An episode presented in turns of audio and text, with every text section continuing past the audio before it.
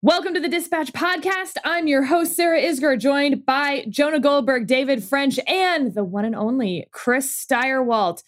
This week, we will talk about the protests in Cuba, vaccine hesitancy continuing, the Democrats fleeing Texas over voting, and the social media and tech bills popping up in different states.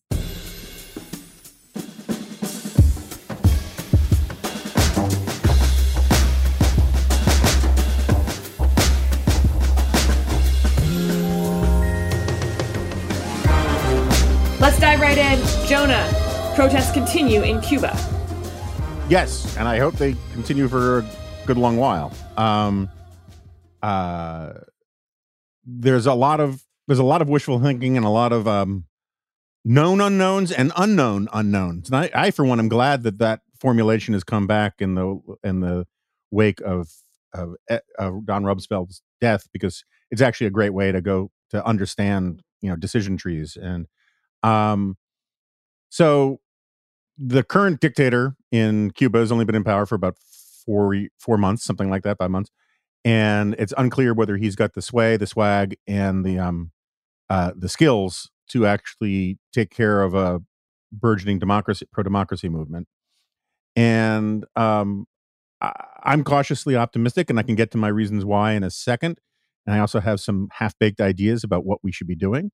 But um, I guess the we'll start off with the sort of basic uh, foreign policy question before we get to the political question, and I'll throw it to David. Uh, what should Biden be doing, and, and is he doing it?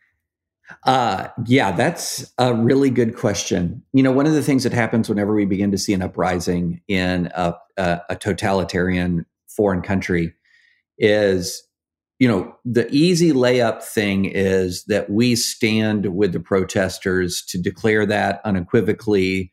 The, the that that's kind of the layup.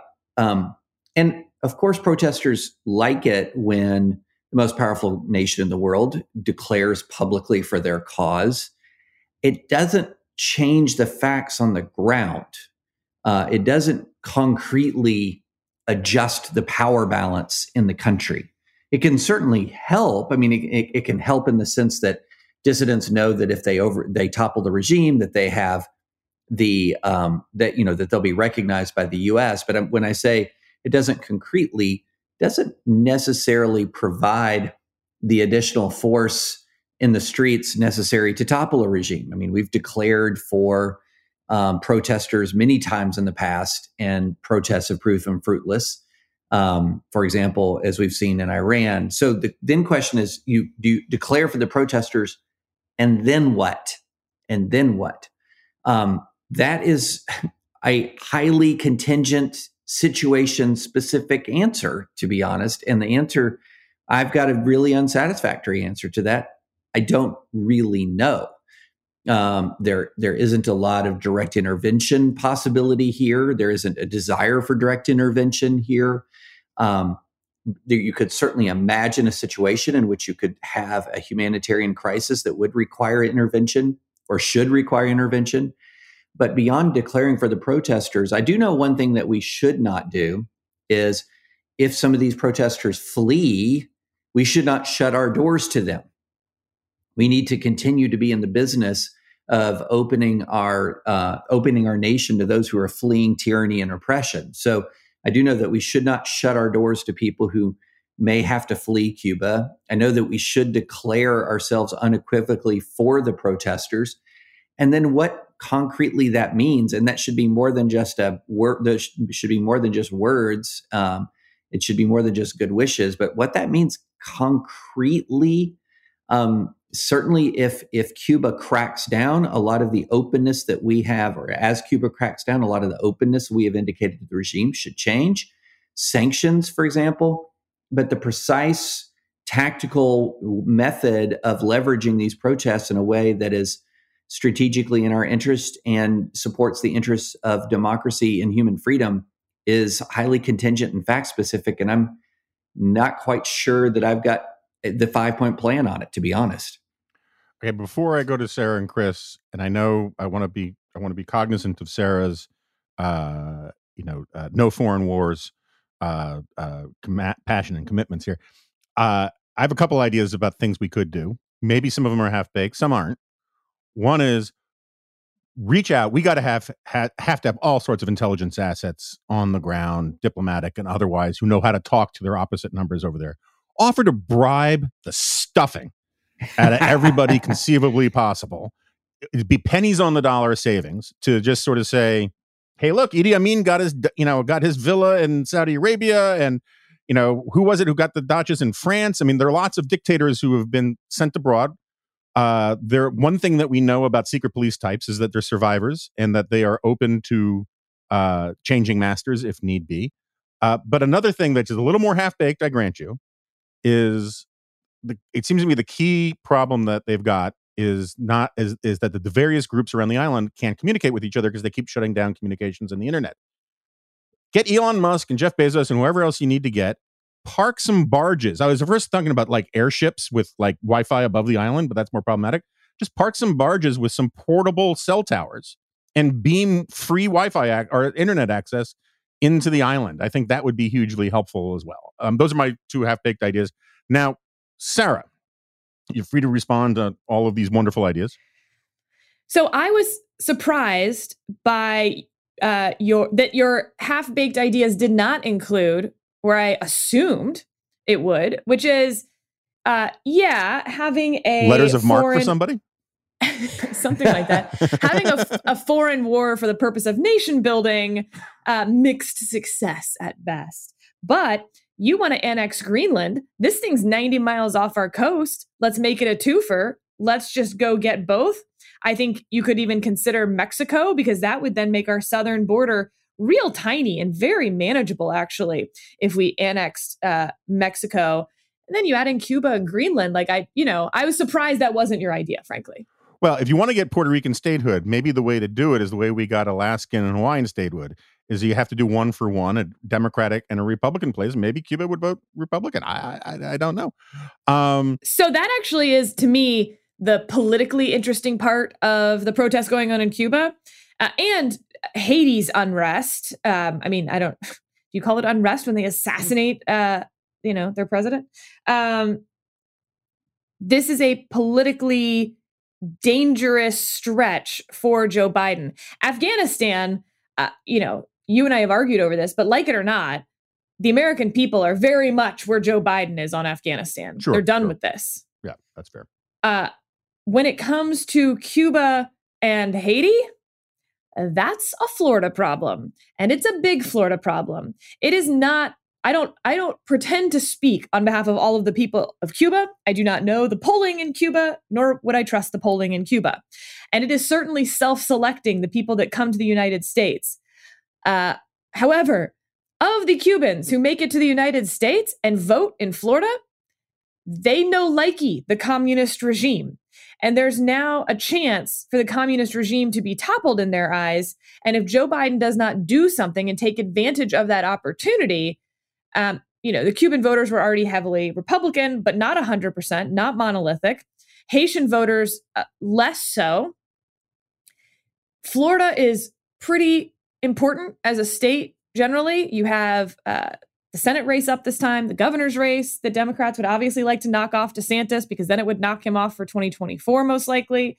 And certainly 2024 for Biden, it's very important. So not only will he have lots of voters in Florida who want him to do something about the Cuban regime, um, but also hit as you as David was mentioning, there will be now people, extra people trying to flee Cuba. And the Biden administration policy, at least as stated, is that they would be turned away potentially. That will be a big problem for Biden that has not presented itself so far in his presidency. So, Chris, given that I am uh, still in many parts a um, uh, roaring anti-communist, democracy promoting, bagel snarfing neocon. Here, here. Um, uh, and someone who wants to see the sort of Scoop Jackson wing of the Democratic Party uh, uh, disinterred and revived um, by any means of necromancy possible. What is isn't it possible, just possible, that doing the right thing vis-a-vis Cuba, more or less, is actually in Joe Biden's political interest? just uh, I mean, isn't the right foreign policy aligned pretty well with the right politics? If he gets denounced by Bernie and AOC for su- having his head and his heart wired together for some full tilt boogie for freedom and justice, isn't that a good thing for him politically as a sort of Sister Souljah-ish kind of thing? And isn't it a good foreign policy? Well, I mean, it depends how. I, I think the the the problem in a situation like this is knowing what that right policy is uh, is challenging even for people who have devoted their lives to studying Cuba. Uh, and how to proceed is an open question. Uh, we are at first. Chris, if you don't think there are simple answers, you're not looking at that, that's right. That's right. That's right. Um, the the challenges here, you know, Cuba has been a domestic American political issue since before the Civil War, and Cuba, more than Mexico, maybe more than any other country except for Canada, uh, has been a part of American political discussion. That's before uh, they sank the Maine in 1898. Um, the it's complicated further from a political. I, I, don't pretend to know what the the the foreign relations right answer is, um, but I know that from a domestic standpoint, Cuba is a Republican issue more than a Democratic issue. There are core Democratic voters, like you say, who are Sandinista curious, uh, who have a long, like Bernie Sanders, have a long history of sympathies for uh, communist dictatorships. I don't think of this dictatorship as particularly communistic. I just think of it as an authoritarian state. And the test now is does this guy have the power to do what is always necessary in authoritarian states, which is kill large numbers of people and torture them so that they will live under the regime that, that you insist on? For Republicans, there will be a bidding war, how, depending on how long this goes on. There will be a bidding war among Republicans, and especially since there are so many prominent Florida Republicans, including the former president, about who can be the most hawkish and most aggressive on Cuba. So they will they will bid that price up pretty quickly if this doesn't resolve itself soon. And you could even see, depending on how things go in Cuba, that this could be a pretty substantial issue for 2024 for Republicans as each of them try to take out the um, the most maximalist position on this. All right, let's move to vaccines. David. Well, uh, this is all just teeing up for Chris because I know he's got an album side on this. He's written about it in thedispatch.com. Check out our wares, thedispatch.com. All right. So it's safe to say that the vaccine effort is running onto rocky shores. Uh, the total number of vaccines uh, down to about 500,000 a day. Uh, new cases, 14 day rolling average up 109%, according to the New York Times tracker. New deaths up 17%. We know deaths are a lagging indicator. So the 14 day average, 25,000 new cases as of July 13th, 14 uh, day average of 330 deaths per day. And we also know that the vaccine uptake is not evenly geographically distributed across the United States, that basically the Biden states are taking the vaccine at a higher percentage than the Trump voting states. And it's a pretty remarkable uh, correlation. And so the Chris, you wrote about this and you you had a couple of points that you made. One was wait a minute, let's dig a little deeper into these numbers. And it isn't quite the neat Democrats like vaccines, Republicans don't like vaccines story that a lot of people say. Not that there aren't political implications, but it's a little more complicated. But there are also political factors and political in- implications. So, no question, just Chris, go. Well, first, I want to be clear. Uh, uh, I was going to be super uncharitable, and I will just say uh, doofuses like uh, the guy who Jonah played on the Remnant, uh, who was talking about how maybe maybe vaccinations work against God's plan for culling the weak uh, from uh, our species. Uh, so that's a pe- hot take. People, isn't that, isn't that awesome? It was just true. You're like, where are you? Where you're going to land this right? And then he just crashes it right into the side of the mountain. Um, but and he, I'm just asking questions. Uh, that guy, uh, what Tucker Carlson's doing, Ron Johnson, Chip Roy, uh, the the the rottenness of either uh, broadcasting your own superstitions uh, or uh, uh, cynically playing on the superstitions of others is wicked. It's it's bad, bad news, and it's it has a negative effect.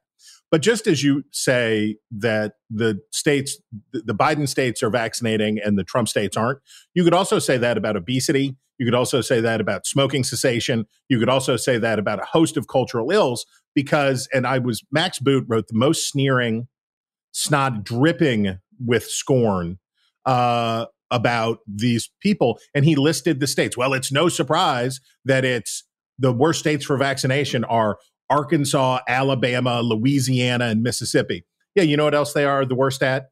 Income and education. That's also what they're they're all in the bottom five for all those measures. West Virginia, my home state, is usually contending for those numbers. West Virginia and Kentucky are usually hanging around in that same neighborhood, but have done a little better job uh, here. I think the m- major reason that people do not get vaccinated may be the same as the reason that they're susceptible to uh, authoritarian uh, populist nationalism. Uh, it may be uh, cultural resentment. It may. The, um, I think they spring from the same place, uh, but they are not causal. I don't think that it is republicanism that is causing people not to get vaccinated, but I think they're they spring from the same place. And the the other point I made was Republicans are very right to talk a lot about how crime and critical race theory, which now doesn't mean anything, but you know what I mean when I say uh, that as Republicans say those things will be liabilities for Democrats in 2022. Uh, this vaccine pandering will hurt Republicans with suburbanites so enormously. And if we look at the new Pew data uh, on the, the comprehensive post election survey, where are the votes? And the votes are in the suburbs. Donald Trump did better in rural America, which is the hardest place for vaccines uh, of any Republican, I would imagine, at least since Nixon. I couldn't go any further back uh, than the 80s, but in a long time, he got 65% of the vote. If he had gotten 100% of the rural vote, it still wouldn't have compensated for his deficiency uh, in the suburbs to Joe Biden.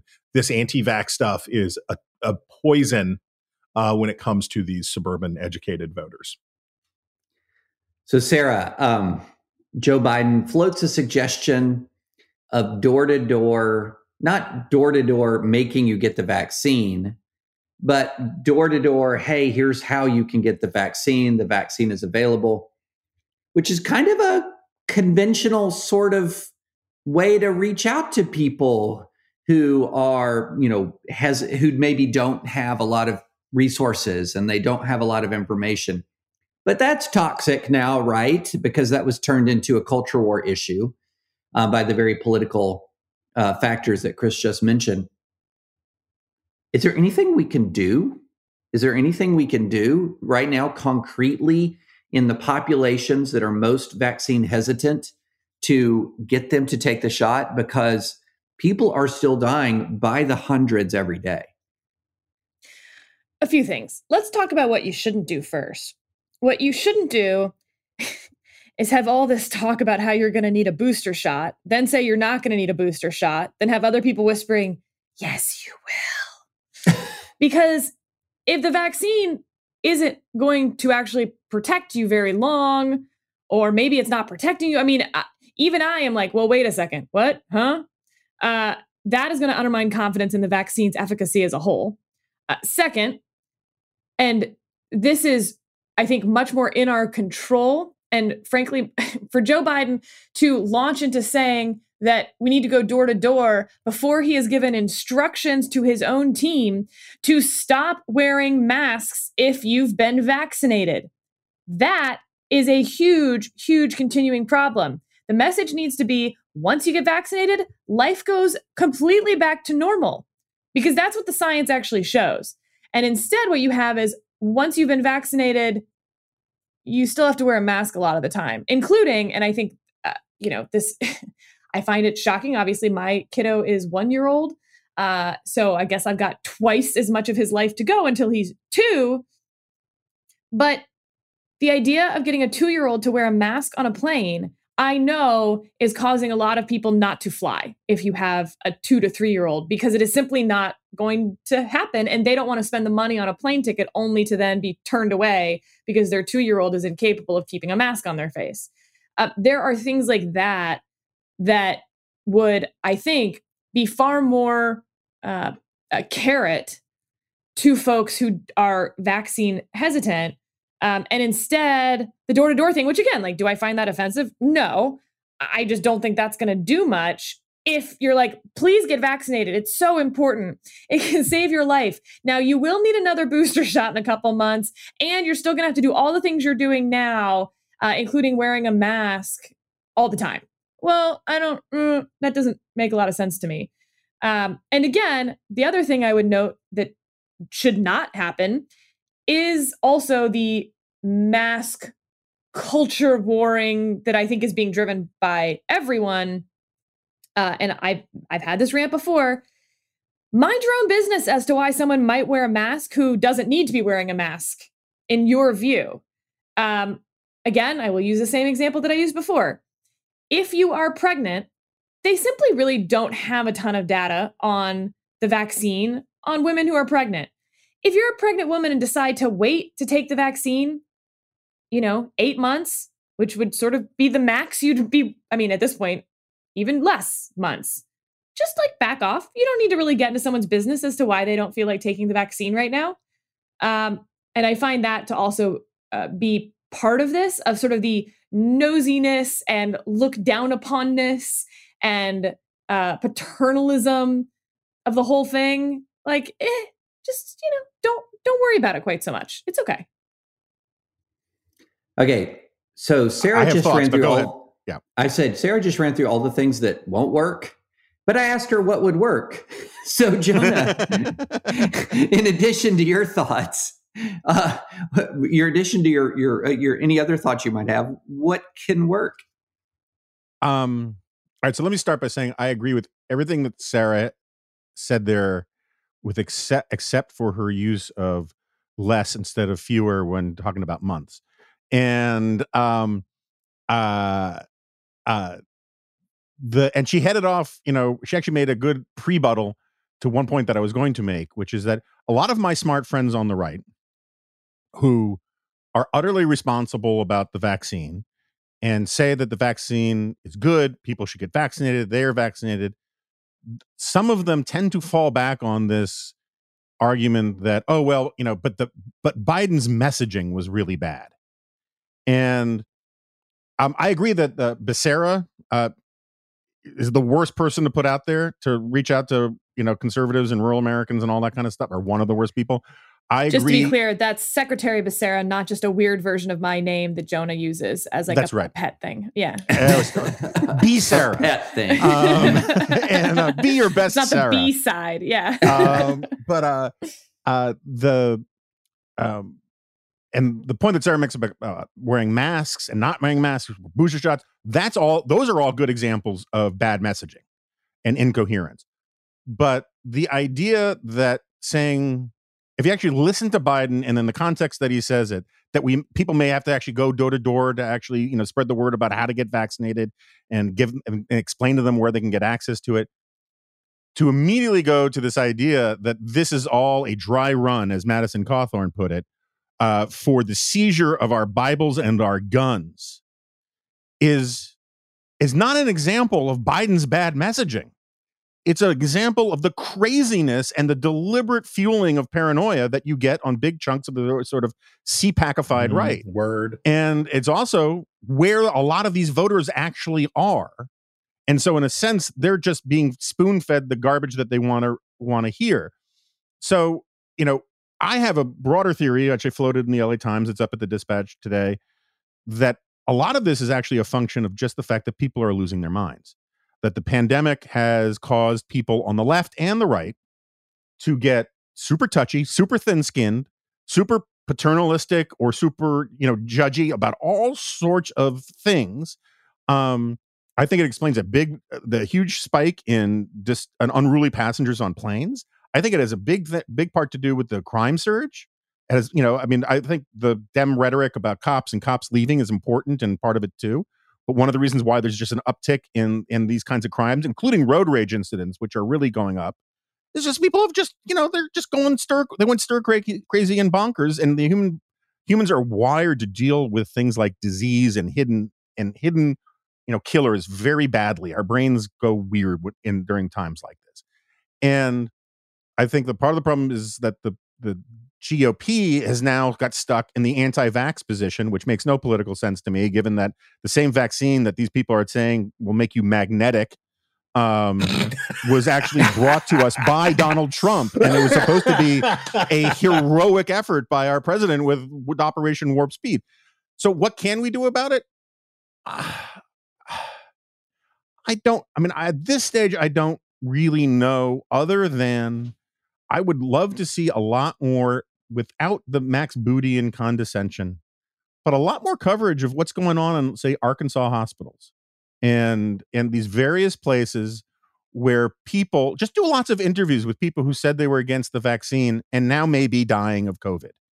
And that that kind of testimony does a lot more than lectures about it's your own good and maybe stop putting Anthony Fauci up there. I mean, it's it. I think a, a lot of the anti, a lot of the anti Fauci stuff is a little unfair. Some of it is totally fair, but regardless, it is what it is. And he people, you know, when you got you know ridiculous Sarah Palin impersonators at CPAC referring it to as the Fauci ouchie, um, it's a sign that it's just if you want to reach out to people who take that kind of stuff seriously, don't put them out there that much anymore.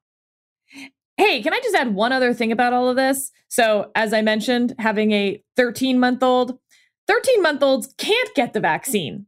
Not allowed.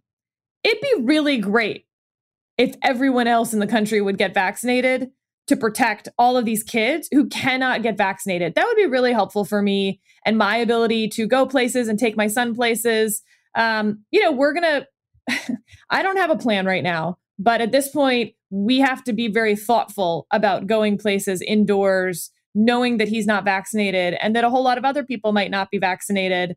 Um, you know, do I think it's some enormous, super, super high risk like it was a year ago? No, but it is still a risk. And as people refuse to get vaccinated, that risk increases for my son and all of the other young kids out there. Uh, and so I do think there's something kind of selfish about that. And uh, would just like to note that. I, I've got a couple of notes. One is look, th- this movement, this pandering on the right to sort of the worst elements of its of the base is one of the more cowardly. So here's the thing that gets me. These folks like to think that they're strong. They're casting themselves as strong. We are strong to fight the left. It is one of the most cowardly and craven things I've ever seen in my life in politics to sort of take, okay, here's the angriest, loudest, most unreasonable people, and we're going to just go ahead and go all in with that. I mean, it's it's just it's just cowardly. I mean, it, it, it, there's no other way to describe it because all of these guys they know better, or I would say almost all of them they know better. They know exactly what they're doing, and they're absolute abject. They're not strong. They're cowards. So that's I am so sick of cowards calling themselves strong. So that's one. The other thing is, Jonah, I think you're really onto something about this, um, about this idea that on just multiple fronts, people are more touchy. I have had people who are not at all into you politics. take that back. I'm agreeing with you. and people are not at all into politics you know, road rage, touchiness, just hair trigger anger at people who are giving them prescriptions at a CVS or serving food or it is really amazing and and I've even seen it down in the very very polite south you know where where this is supposed to be we're sugar and spice and people are nice and no it's gotten a lot more touchy and so I think there's absolutely something to this. And it's not just corrupting sort of our political discourse, it's absolutely corrupting the way in which we interact with each other as human beings. And it's breaking out all over. This episode is brought to you by Shopify. Forget the frustration of picking commerce platforms when you switch your business to Shopify, the global commerce platform that supercharges your selling wherever you sell With Shopify, you'll harness the same intuitive features, trusted apps, and powerful analytics used by the world's leading brands. Sign up today for your $1 per month trial period at shopify.com slash tech, all lowercase. That's shopify.com slash tech. Well, uh, speaking of speaking of people reacting uh, on both sides, let's talk about what's going on in Texas a little bit. So, I just want to start with some history actually. In 1979, uh, there were the killer bees. They fled the state over uh, a bill that would move up Texas's primary. Sort of a fascinating piece of Texas history.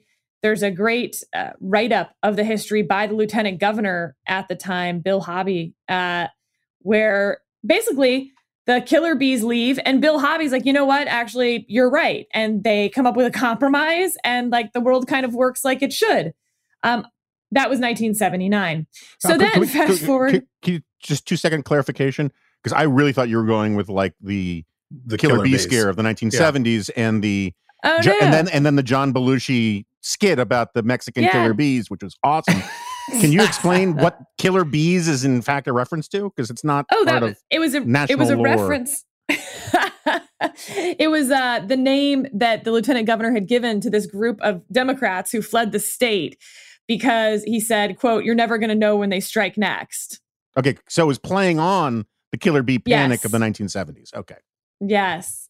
Uh, so fast forward to 2003, and Democrats decamp to Ardmore, Oklahoma, and then uh, really hang out in Albuquerque, New Mexico for several months to try to prevent the redistricting legislation in Texas from passing.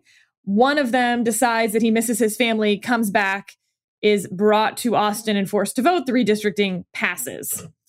Uh, now, in 2021, 50 plus Democrats have made their way to DC. 50 plus Texas state legislators, Senate and House Democrats, uh, have made their way to DC by plane, train, and automobile. Uh, the famous one is the private jets that they took, two private jets um, with Miller High Life in one of the seats, at least. But some took commercial flights from Southwest. One guy drove with his 17 month old daughter. Uh, lots of lots of folks suddenly in DC. So, what are they protesting?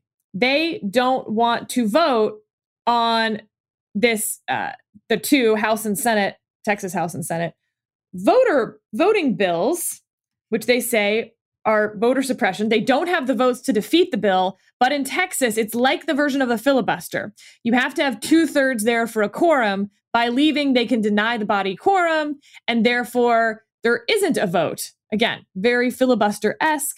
And in Texas, while the governor can uh, issue arrest warrants for legislators and bring them to Austin and force them to vote, he can't force them how to vote, obviously.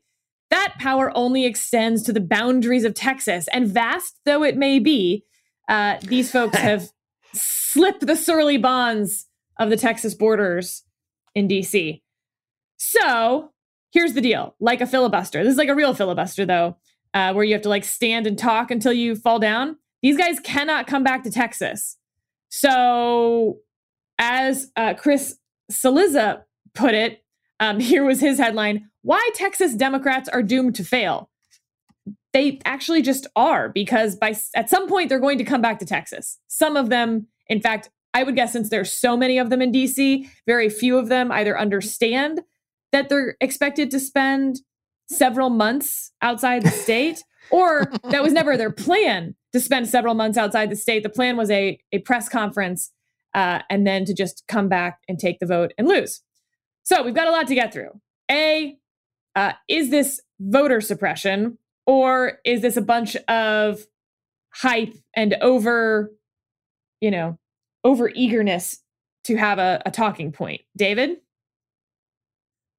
So, one, there's no question that the proliferation of bills as a result after 2020 uh, from Republican, from red states, that that's a reaction to the stop the steal garbage. So, this, there, there is an aspect of this that is absolutely a, re- a result of the stop the steal garbage. Number two, um, that doesn't mean that all the bills are draconian or bad. I mean, many of these bills, and I, uh, you know, I'm not going to say that I have read all of the dozens and dozens that have been proposed, but many of them, by the time they get into their final form, um, actually leave voting rights in a position where you have easier access to the ballot in many of the blue states that are furiously condemning some of these red states. So the actual substance of the laws themselves does not match the incredible rhetoric, the incredible rhetoric that you are hearing. I mean, Joe Biden yesterday, this this is where, and I've said it before on this podcast, this is where in some ways you get the worst version of Joe Biden the put y'all back in chains version of Joe Biden, where where he's calling up comparisons to Jim Crow, or he's calling up, you know, not since the Civil War have we seen something like this, which is just absurd. It's it's just absurd. So there's an incredible amount of over the top rhetoric, but something, Sarah, that you have been learning at your feet as you dispense political wisdom. A lot of this is about having the issue you know and the having the issue of voter suppression is a great way to get out the vote. Now i think republicans might be learning that saying that the the election is rigged might not be a great way to get out the vote.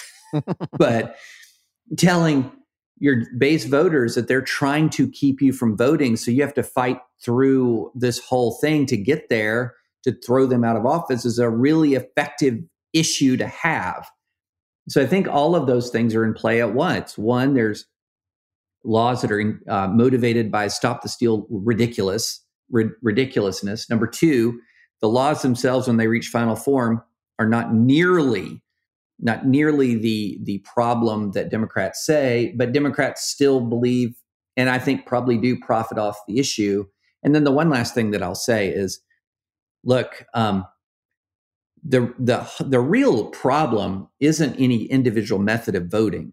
The real problem is uh, look for any reforms that make it easier for a political body to invalidate the results of an election. That that would be the red flag kind of voting reform that I would worry about. Is and which is one of the reasons why I think we need reform on the Electoral Count Act, um, a an act so obtuse that you and I, Sarah, on advisory opinions, spent a lot of time just trying to figure out what the darn thing means. So yeah, that that's that's my that's my nutshell. So Jonah, you and I were discussing yesterday how like how much of this is sort of uh, pulling back on ex- voting extensions, let's call them, that were made during the pandemic. As in, would any of this make it harder to vote than it was in 2018? So I just want to run through some of the things that are in the Texas bills. Now, mind you, the Senate bill is a little different than the House bill, and I don't think we really care enough to go through all of those details. So this is high level. Uh, a ban on drive through voting, that was a 2020 uh, change. Expanding early voting, but banning 24 hour voting. Uh, banning the distribution, the automatic distribution of mail in ballot applications not the ballots themselves, mind you, the application to get a mail in ballot. Uh, you can't just automatically send that, someone has to request it. And uh, photo ID requirements or the last four of your social security number for mail ballots. Um, and this one's a little a monthly citizenship check on the voter rolls and a few other provisions that are uh, frankly don't really make it easier or harder you know poll watcher protection for partisan poll watchers. And uh, if you're convicted of a felony, the judge needs to tell you that you can't vote, that it would be illegal to vote. Uh, because there was a woman who was uh, charged with that who just did not know. Uh, so, Jonah, most of these are changes that were made in 2020 that they now want to restrict moving forward. I think Republicans are saying, you know, calling this voter suppression and the worst thing since the Civil War and all of that. Um, that's silly. Not being able to vote 24 hours a day or drive through vote, a thing you couldn't do in 2018. You weren't being suppressed in 2018. So, how can you possibly be suppressed in 2021? On the other hand, there's absolutely no evidence that the drive through voting that happened in Houston was had any in even increased risk of fraud You pulled into the Toyota Center, the parking lot where the Rockets uh, play, and it was the same as if you were in a building, but you were in your car, and it was really, really popular. So, where? How should we think about this? Okay, so I mean, we've already touched on how the rhetoric is is is crazy out there, and I don't want to dwell on it because it will make me um dyspeptic and um and, and e- e- effulgent with various uh negative emotions. But I when you were listening listing these things, and you said you know, and you point out to how in 2018 you couldn't do drive-through voting or overnight voting or all 24 hour voting. That's all true, and I think that's an important point, and I will probably write a column about that point. But you know when you really couldn't do 24 hour voting, particularly if you were black? In the Jim Crow South of the 1960s. like it like the eh, this issue of reducing, I mean, I, I think it is such a long-term strategic disaster for the left to say that dri- that voter ID and banning ballot harvesting and drive-through voting is just like the days of Bull Connor.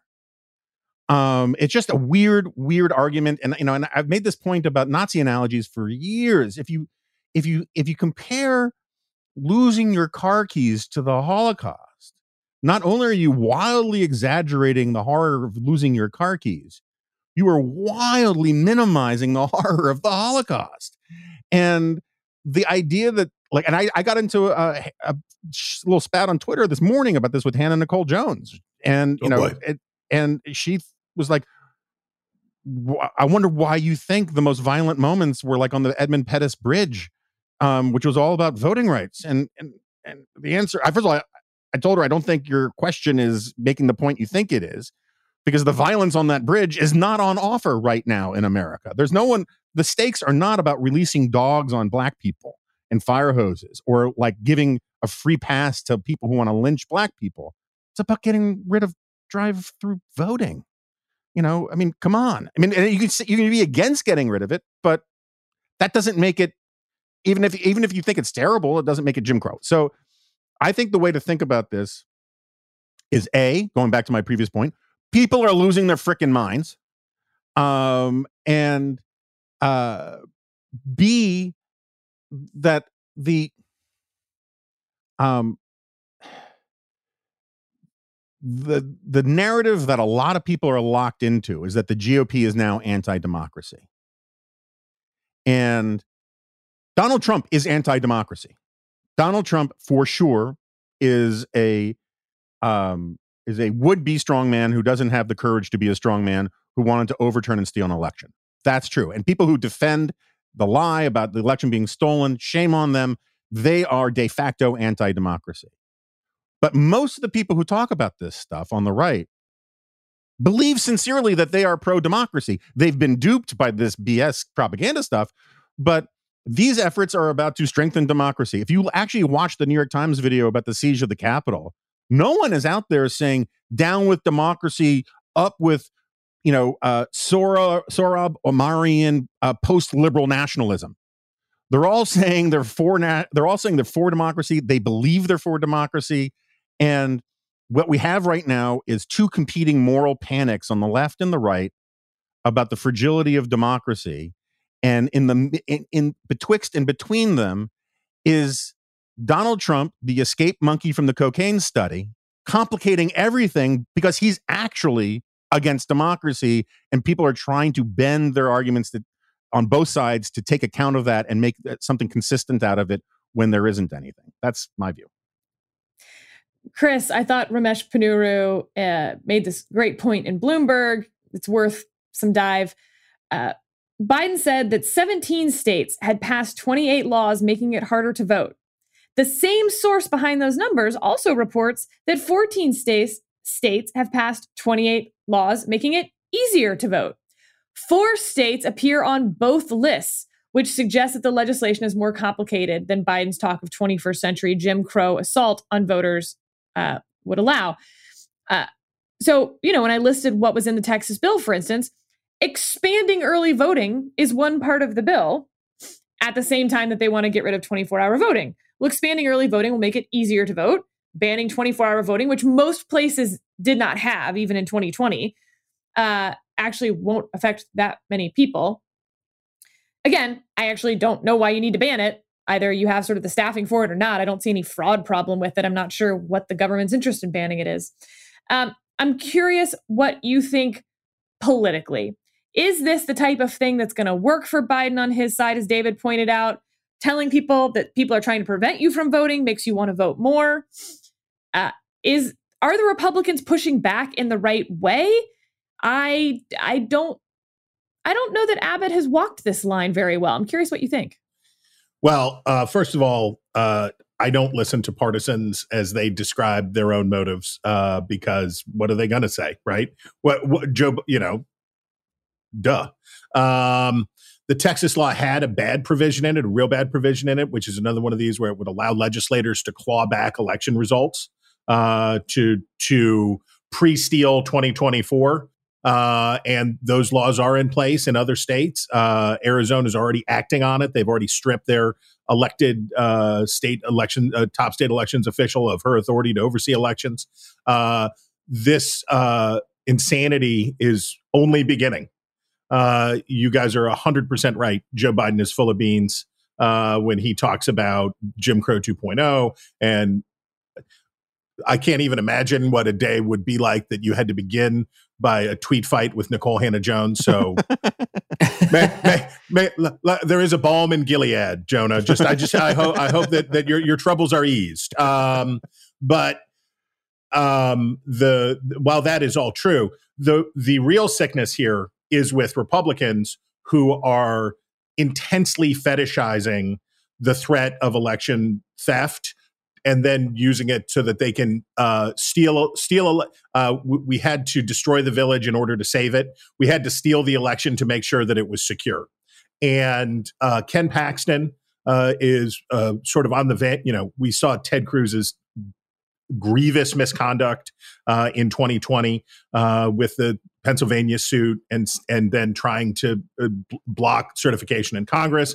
Paxton uh, has has had jailed. I guess he's been released now, but jailed and a guy faces a potential. Now he's not going to serve forty years in prison, but uh, charged with double felonies for voting before his parole ended. He had gotten notoriety on the left because it had taken him six hours to vote in Texas.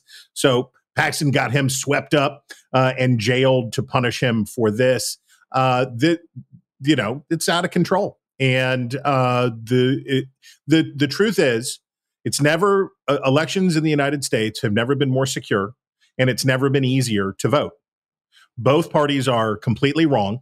Uh, the ease of voting is evident, uh, and uh, my uh, Jonah and my colleague Karlyn Bowman uh, at AEI brings forward persuasive evidence to show that there was very little, and a, a statistically insignificant share of Americans experienced any disruption or difficulty in voting, even during a pandemic.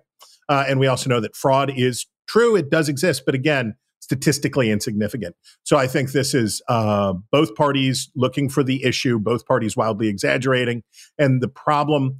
There's no better way to conduct elections than to allow partisans to conduct them. Right? The fantasy that we would have an impartial uh, that, that, there would be impartial nonpartisan souls who could come and administer our elections or do redistricting or any number of things is fantasy because you just have to have political choosing. People just have to make choices, and it's they're going to do it differently in Indiana than they do it in Oregon, and that's just the way that it is. But when you get to questions around elections and the administration of elections, uh, we are reminded of the deficiencies of that because the partisans partisans going to partisan. So I think that's the way that is. Well, I'm I'm taking over unders on how long the Texas Democrats hold out out of state on this. Uh, I think good money's on the under. I do not believe that they're going to have 50 plus state legislators stay out of the state very long. Maybe folks will uh, be able to run the clock out on this special session, which would be a month. And then Abbott has said he's just going to keep calling special sessions, and eventually they're going to come back and they're going to vote on this. Uh, I think I think when school starts, which in Texas is you know mid August, I think they're going to come back at least by then. I think they could be back next week, honestly. And we'll take a quick break to hear from Aura. Looking for the perfect gift to celebrate the moms in your life? Aura frames are beautiful Wi Fi connected digital picture frames that allow you to share and display unlimited photos. It's super easy to upload and share photos via the Aura app. And if you're giving an Aura as a gift, you can even personalize the frame with preloaded photos and memories. And I'll tell you, not only have I given this picture frame to all the moms in my life, but I'm an only child, and it's been really fun to see my friends with siblings give this frame to their moms, and it turned into a passive aggressive war to see which siblings can upload more pictures of their children. The Aura app is so easy. You can sit there at the end of the day while you're watching TV and just upload a couple pictures from the day and really show your brother in law who's boss. From grandmothers to new mothers, aunts, and even the friends in your life, every mom loves an Aura frame. Named the best digital photo frame by Wirecutter and selected as one of Oprah's favorite things, Aura frames are guaranteed to bring joy to moms of all ages. Right now, Aura has a great deal for Mother's Day. Listeners can save on the perfect gift by visiting auraframes.com to get $30 off plus free shipping on their best-selling frame. That's A U R A frames.com. Use code dispatch at checkout to save. Terms and conditions apply. All right, Chris, tech companies uh, facing legislative threats at the state level. Uh, uh, tech companies are facing legislative threats at the state level, included uh, in the uh, Abbott primary reelection bill, uh, along with the voting stuff uh, and critical race theory and trans athletes, was indeed a piece of legislation that aims to out Florida, Florida, and say that social media companies are just dumb pipes. that they're like electricity or water that come to your home, and that they can't refuse you uh, regardless of and uh, I forget the word that they use, but it's uh, ide- uh, ideological purposes that they have to treat everyone the same regardless of their ideology. This happens concurrently uh, with two other stories uh, that one is President Trump, former President Trump, suing social media platforms for not letting him be on, and also my favorite of these stories uh, Jason Miller, a former Trump advisor, uh, starting an alternate social media website that was immediately subsumed into a hellscape of furry pornography uh, and kablooey. Uh, so uh, I want to start with you, David, just because I hate Twitter and hate social media. I I find it, except for I, I did start a TikTok account though. We'll see how that goes. Nice, uh, nice.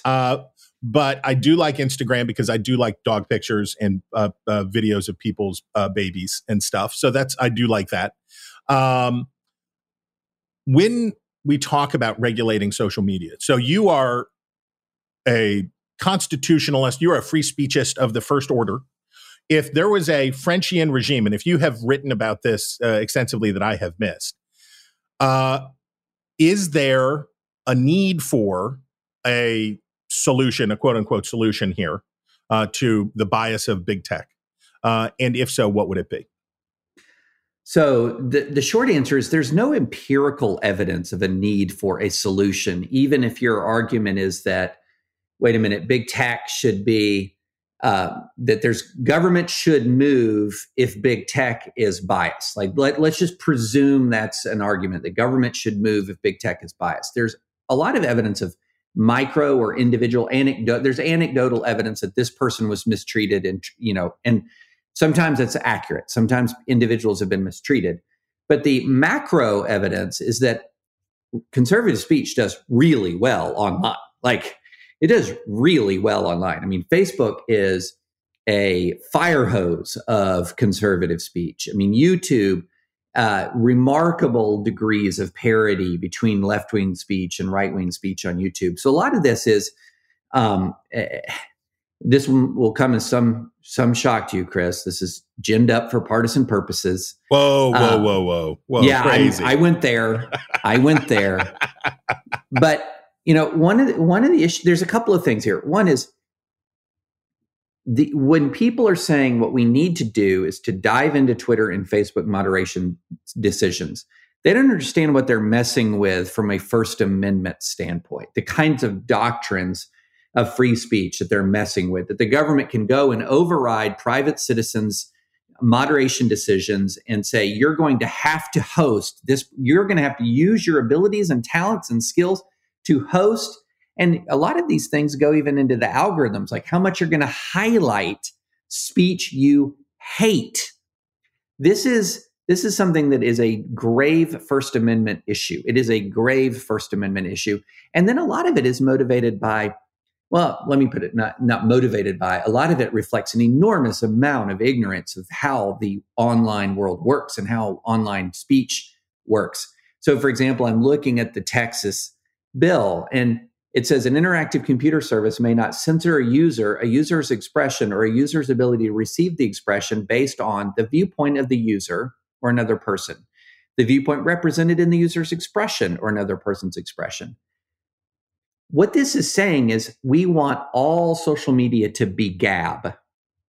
Okay, Gab, for those who don't know, is an open sewer of a website that allows the most vile expression imaginable. And, you know, I, this is no, you know, I've talked about this many times. We, my family has been subject to some of the most vile racist speech you can possibly conceive of.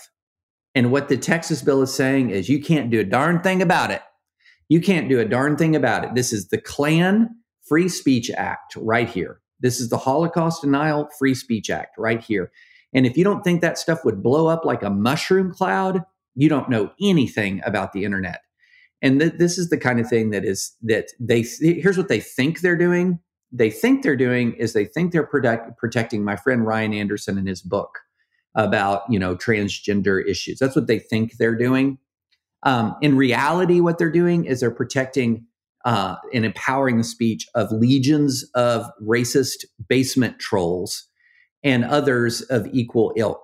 That's what they're actually doing with this. And there's which, which reason. the net effect would be to take away the that we would just lose the platforms, right? Because much like Jason Miller found out with his Sonic the Hedgehog pornography, not that it was his, but the Sonic the Hedgehog pornography that was I assume not that was placed upon his website uh, was that it becomes useless to everyone, right? It's just because unless you really like but isn't that a great way to that. win the suburbs for Republicans? totally. pro furry porn. Pro, pro yeah. furry porn. Totally. Or fundamentally change the nature of the service in such a way that it is, yeah, it, they do not, it is not going to achieve what they think it's going to achieve. So, Jonah, we have a trend, and you have, you have, I have heard you uh, insightfully uh, observe what it says good about American conservatism, that the project of reclaiming the courts over the past 40 years was very successful. And we watched frivolous lawsuits from the Trump campaign, et cetera, et cetera, get tossed out by uh, judges and all of that stuff. Uh, and, you know, to mention, you know, Cruz's misconduct vis-a-vis Pennsylvania, they wouldn't have done those things if they would have thought that they would have succeeded, right? The people who brought those cases uh, I assume that they wouldn't have done it if they would have thought that the Supreme Court would have said, "Yeah, let's just let's crush federalism completely, strip Pennsylvania of its votes." And you're right. Let's you know uh, let the freak flag fly. Um, the legend uh, Trump's lawsuit in Florida, uh, Florida's equally laughably bad internet regulation, which aside from David's point uh, about being a First Amendment problem, also has a interstate commerce problem, which is uh, if if social media companies ain't interstate commerce, it ain't nothing interstate commerce. um, and uh, uh, and also now Texas is uh, so Texas law along these lines. All is predicated on the idea that we can pander because nothing will really happen. Right? You can do this stuff because it won't really work. I'm afraid that at some point this stuff will start working. That enough of these bad shots get thrown up again and again and again that sooner or later something's going to get through or uh, what's the saying uh, hard cases make bad law that some weird shot's going to hit on a crack and it's going to get through. Do you do you share my concern? I share the concern to a certain extent um um and i i i also i mean i was sort of joking about winning back the suburbs but uh the idea that that this wouldn't get corrected pretty quickly when your aunt Sharon is trying to talk to your grandmother about uh, their apple brown Betty recipe, and they're looking it up on some food site, and everyone in the comment section is talking about how we're going to purge the mud people. um, I, I think that that a lot of suburbanite Oh, type no. people are going to be like, "What the hell did you do?" And um, and I, I, I and I have to say, you, I was a little disappointed. You left out my favorite moment of the, of of the craptacularness of the last week, which was at CPAC, which is all about all of this, you know, like you know, censorship, blah blah blah blah. They kicked out Nick Fuentes. Now, Nick Fuentes, you you really don't need to know very much about him. He is a leader of a very niche coprophagic phylum of of the alt right, and uh, he has sent his little Groyper minions. That's what they call their little neo-Nazi punks uh, to speeches of mine to harass me. And um, I mean, just to get to get a sense of where they are. They harass like Charlie Kirk and those guys as cucks and losers and squishes and all of that kind of stuff. Anyway, and he's a Holocaust denier and all these kinds of things. And they kicked him out of CPAC. Now, obviously, it's not a straight apples to apples thing, but it's pretty damn close insofar as CPAC is an essential public platform on the right. You, if you're in a certain, if you're in certain parts of the right, to be Okay. to be denied access to CPAC is to be denied access to the connections and the networks and the megaphones that you need to do your business.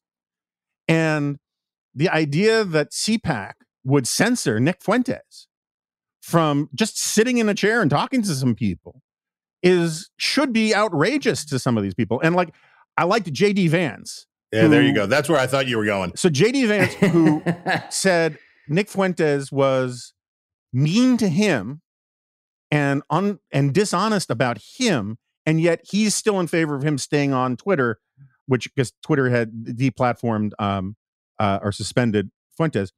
And I love the idea that the crucial issue about Fuentes' speech wasn't his Holocaust denial or his promotion of violence or uh, arguable promotion of violence um, or his view that women should be barred from the workforce or any of these kinds of things. It was that he was unfair to JD Vance because that really, and that he was magnanimous enough to allow Fuentes to stay on Twitter to talk about those other things, which are not nearly as high level or whatever.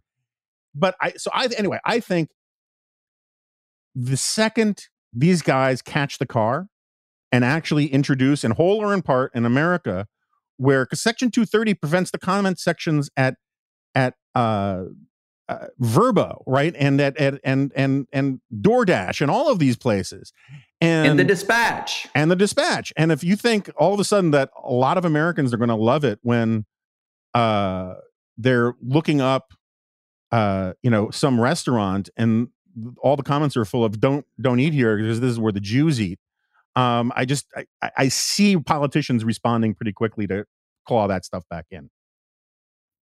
Well, and one thing about the JD Vance thing is his. I'm looking at his tweet. Nick Fuentes has been a giant troll and IMO, in my opinion, dishonest in his attacks against me. Don't care. Tech companies control what we're allowed to say in our own country. It has to stop. Twitter is not controlling what Nick Fuentes says. It is not in any way, shape, or form. It is controlling whether or not Twitter amplifies and broadcasts that message. And, And- most Americans and that- don't use Twitter. right. and the the the the the JD Vance, I think, is a special case here. I doubt he's speaking to his donors or the donors he's seeking uh, in exactly these same terms. Uh, and but on the other hand, he might get through that Ohio primary because he may look to normal Republicans uh, increasingly normal as the others uh, t- tumble deeper uh, into uh, into the uh, sweet, sweet, uh, delicious, uh, uh, angry populism. Uh, Sarah, uh, we need your skills as a Texan. So Texas used to be a pretty politically competitive state. As a matter of fact, Texas, for much of the 20th century, uh, was a more politically uh, competitive state than other southern states. And we there, there there's a reason Kennedy was campaigning there in 1963, uh, and uh, Ann Richards wasn't governor that long ago. Um, Texas is more competitive now uh, than it was in recent years, but it seems like Texas Republicans are getting really frothy. Um, they're getting very frothy. Are they getting very frothy because of a, a shrinking pool? Uh, are they just getting frothy because Republicans are getting frothy everywhere? Uh, what is going on with the Texas Republicans? So you got a few interesting problems here. On the one hand, you look at one party states like California, and you have very frothy Republicans there, I would say, because they are in such a minority and can't actually win statewide. And so uh, there's very big fights over so very little. When you then look at a one party state like Texas, and it absolutely is still a one party state, you have kind of the opposite problem, but it's like a circle where you come back and they meet. Um, so, because then the primaries are the general, uh, you're fighting over everything. And you've had splits in the Republican Party of Texas where RPT, Republican Party of Texas, uh, kind of went off into the crazy land. And then there were the Associated Republicans of Texas, ART, and they became kind of the like more moderate establishmenty Republicans. Um, I mean, it's been a bit of a political mess. Now, for several cycles in a row, you have Democrats saying, you know, turn Texas blue, spending, I mean, millions and millions and tens of millions of dollars, only to then be blown out.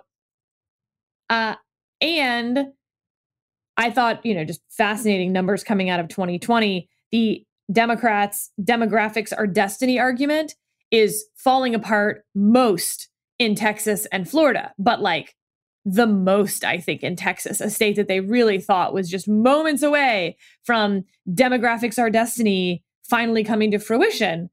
Um, and it turned out not only not to be the case, but that the opposite is happening. That one of the best predictors of which counties voted for Donald Trump was the percentage of the Hispanic population, where you saw those counties along the border going, like, I mean, swinging wildly to Donald Trump, counties that had voted for Obama and Clinton uh, in in the earlier cycles. So but that is, leads us to it is it is getting more competitive, not for the reasons that Democrats expected, but because Republicans are doing worse in the suburbs, right? Oh, correct. And that's happening not because demographics are destiny, but because Californians moving to Texas is destiny. Uh, I mean, it is, it's not lost on anyone. The Californians are moving to Texas and up, you know, Illinois, New Yorkers, um, because of jobs and then they're voting like they did in their previous states where they left because of the job market. But anyway, uh, that has caused a weirdness in the state. And then you factor in, uh, Chris, as you put it, just sort of the Republican meltdown happening nationwide and put that into a large one party state with uh, some of the biggest donors, um, a knowledge that, like, if you're elected in Texas, you have this national platform. And it's just a recipe for disaster. You know, Greg Abbott wants to run for president in 2024. And because of that, he's both more cautious in trying to like maneuver through that, but also, and that's just who he is as a politician, uh, but also wanting to like, if he sees DeSantis do something well, then he's got to do it because he can't let DeSantis, you know, have a better platform to run than he has. Uh, the problem is he has no name ID. Uh, following DeSantis means DeSantis still gets the headlines and you get sort of the scrap headlines. And the result is the CPAC straw poll that we saw. Again, CPAC straw polls, mind you, in 2012, they went for Ron Paul. And in 2016, at this point, they went for Rand Paul. So I, am not predictive. And it's a it's a very different CPAC now. See, this is a very this is a very yes. different gang of guys.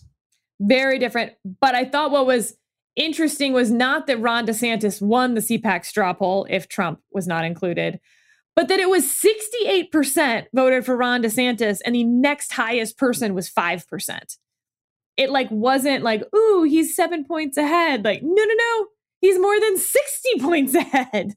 Uh, so I think Greg Abbott has his work cut out from being flanked from the right, being flanked by DeSantis, uh, and having a Republican Party that is not going to do him any favors heading into his reelection.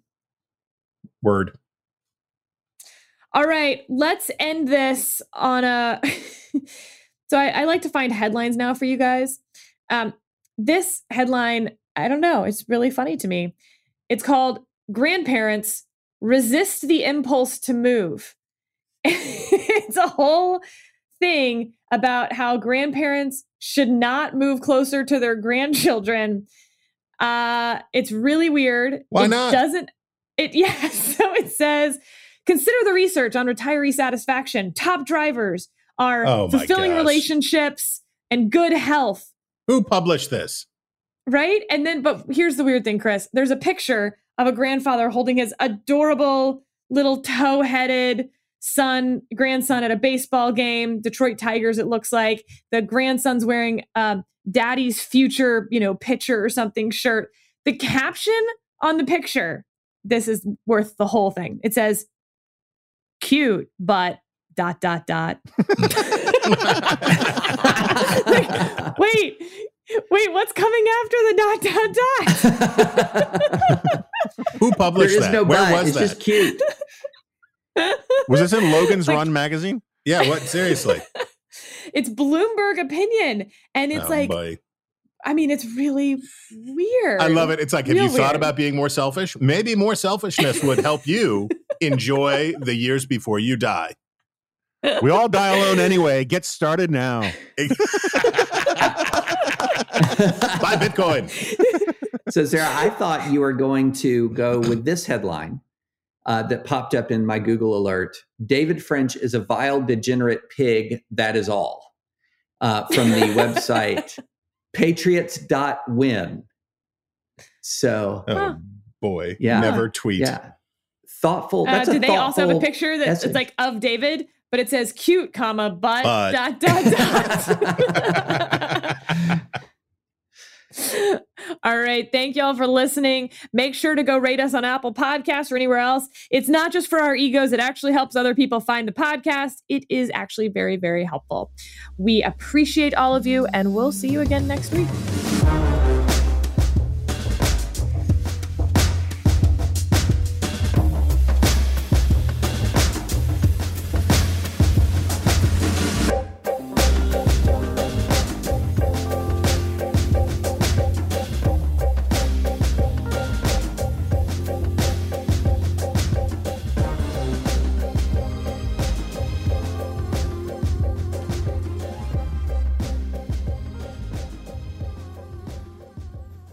Hello, it is Ryan, and we could all use an extra bright spot in our day, couldn't we? Just to make up for things like sitting in traffic, doing the dishes, counting your steps, you know, all the mundane stuff. That is why I'm such a big fan of Chumba Casino. Chumba Casino has all your favorite social casino style games that you can play for free anytime, anywhere with daily bonuses. That should brighten your day a little.